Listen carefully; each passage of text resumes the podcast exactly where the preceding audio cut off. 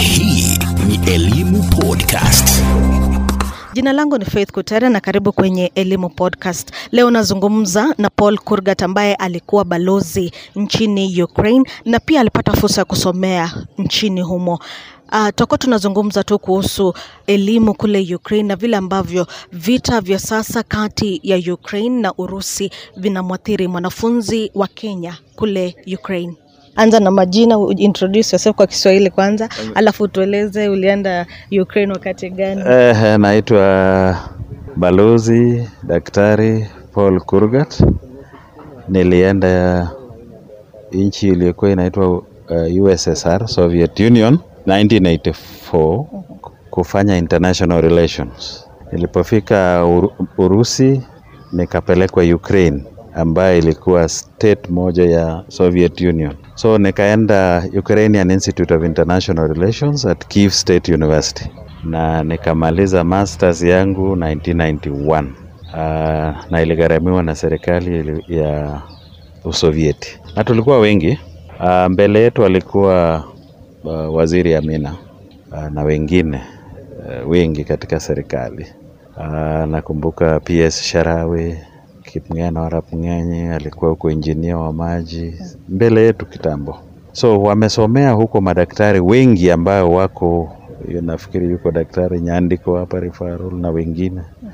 So wamesomea watu wengi aidha Urusi ama Ukraine. Uh, na wengi wamefanya engineering na mambo ya madaktari. Uh, wachache wetu tumefanya international relations, economics, international law. Ningesema kwamba ilikuwa vizuri kwetu. ile wakati mlikuwa mnaingia mkienda Ukraine Yeah. kwa masomo ilikuwa rahisi kwenu kwenda kule? Eh, siku zetu miaka ya themanini haungeenda kama private student, ulienda kama student wa serikali. So tulifanyiwa interview na Ministry of Education ya Kenya, alafu waka waka tu recommend kwa serikali ya Urusi. Uh, mambo ya private imekuja juzi miaka ya tisaini mwisho mwisho baada ya collapse. Yeah. Kuna tofauti gani ya maisha ya mwanafunzi uh, hapa nchini na kule Ukraine?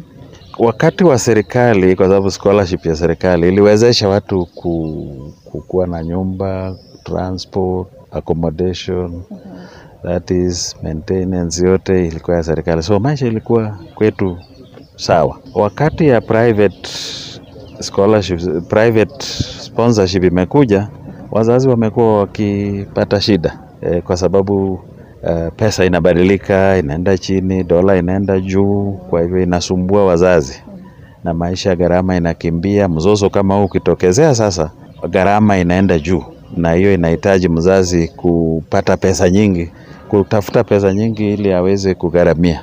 So nafikiri ni shida. Ah, tukisema mwanafunzi hapa, kuna kwa kawaida pesa haitoshi mwanafunzi, lakini afadhali huko nyumbani Eh, unaweza pata guardian, mzazi, ndugu, nani hapa na pale, ndio. Mataifa nje tunajua kwamba mara nyingi wakati ambapo mtu anaenda kusoma huwa anapata fursa ya kufanya kazi akisoma. Hata kuna wale ambao wameenda ng'ambo na wanasaidia wazazi nyumbani, wanatuma pesa wakisoma. Ukraine ni sawa vile. Russia na Ukraine haikuendeleza mambo kama hayo. Ilikuwa ni lazima uende darasa, na ukikosa kwenda darasa kwa muda fulani unarudishwa nyumbani, visa inakuwa cancel, unarudishwa nyumbani. Hakukukuwa na nafasi ya kuach kupostpone eh, masomo kama unaweza fanya huko Marekani ama Uingereza ama huko, haikuwezekana na wakuenda kwa hiyo njia. Ulikuja kusoma, soma, hausomi, ondoka. Ndio. Hauwezi fanya part time. No.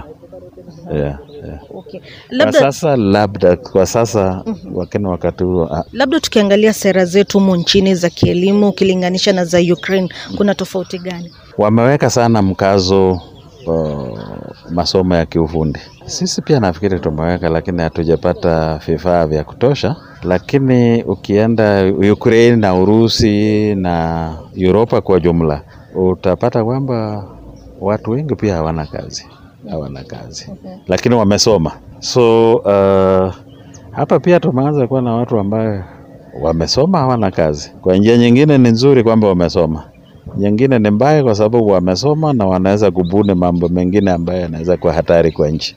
Labda unahisi ya kwamba ni kwa nini pia wana tatizo ya nafasi za ajira?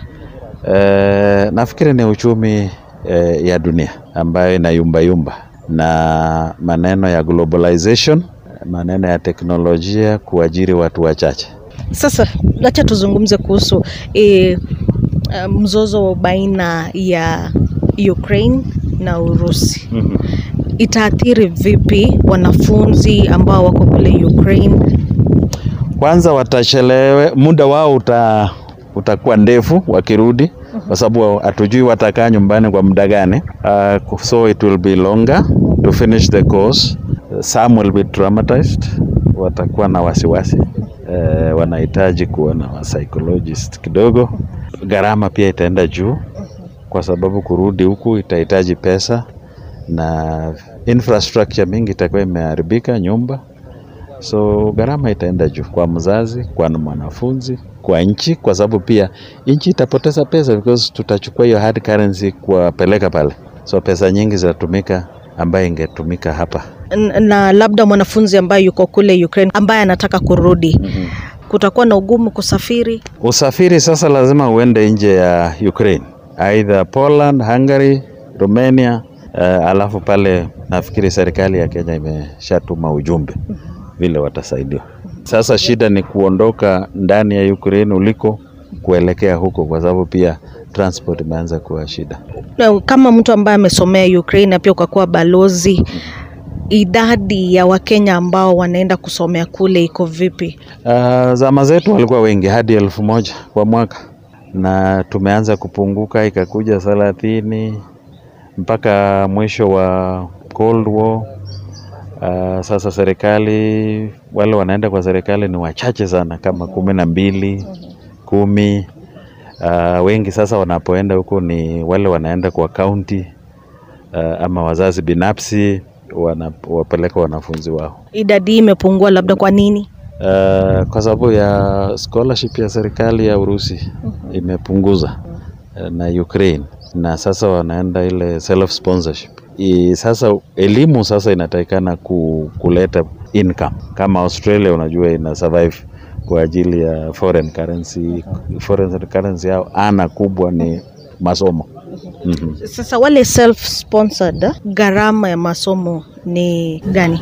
E, inategemea kama unafanya medicine elfu mia nne elfu mia ya hapo nusu milioni kwa mwaka. Sasa mwisho kabisa, labda wewe kama mtu ambaye amesomea kule, unaweza kumshauri mtu Mkenya kwenda kusomea Ukraine?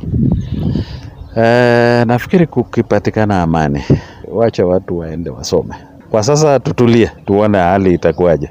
Ndio watu wakienda nje wataona vile nchi inaendelea, masomo vile iko, na wanaweza kurudi nyumbani hapa na uh, mawaidha tofauti tofauti ambazo sisi ambayo tuko hapa hatuione. Yeah. Sawa sawa, asante sana. Nikitamatisha Elimu Podcast, mimi ni Faith Kutere. Imekuwa Elimu.